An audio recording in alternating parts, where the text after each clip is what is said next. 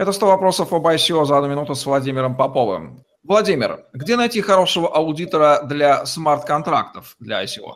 На самом деле, э, несмотря на то, что этот вопрос был включен в список, э, ответить на него крайне сложно, но я все-таки попытаюсь э, указать три направления, где можно искать. Во-первых, это, естественно, открытые интернет-форумы, где, в принципе, сейчас очень массово и в большом порядке обсуждаются э, разные проекты, в том числе ICO, но связанные с криптовалютами так или иначе.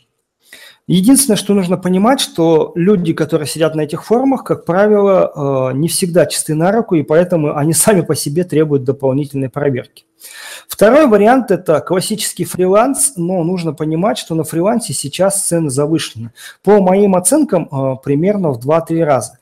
Поэтому для того, чтобы вам непосредственно там найти хорошего специалиста, нужно все-таки находить э, человека, который, на мой взгляд, один будет писать смарт-контракт, а второй непосредственно его аудировать. Потому что, во-первых, совмещать эти два лица э, категорически запрещено, а во-вторых, э, потому что это будет ну, элементарно дешевле.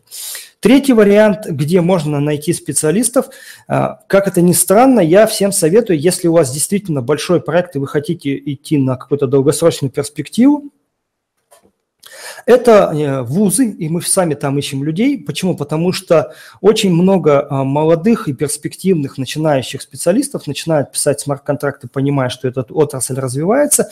Да, конечно, у них нет должного опыта, понимания и так далее, но для этого вы можете найти как раз аудитора в следующем источнике – это, на мой взгляд, различные научные учреждения. Как ни странно, но такие тоже существуют, и в частности в Российской Федерации при государственных вузах есть немало а, даже э, кандидатов и профессоров, которые непосредственно занимаются тем, что проверяют смарт-контракты. Ну и последняя группа, которую я бы еще хотел отдельно выделить, это специалисты, которые занимаются кибербезопасностью. Таких компаний довольно много, ну, в, как, в, в определенном смысле, да, это, они, как правило, находятся за рубежом, и их э, можно найти, наверное, в описании под этим курсом.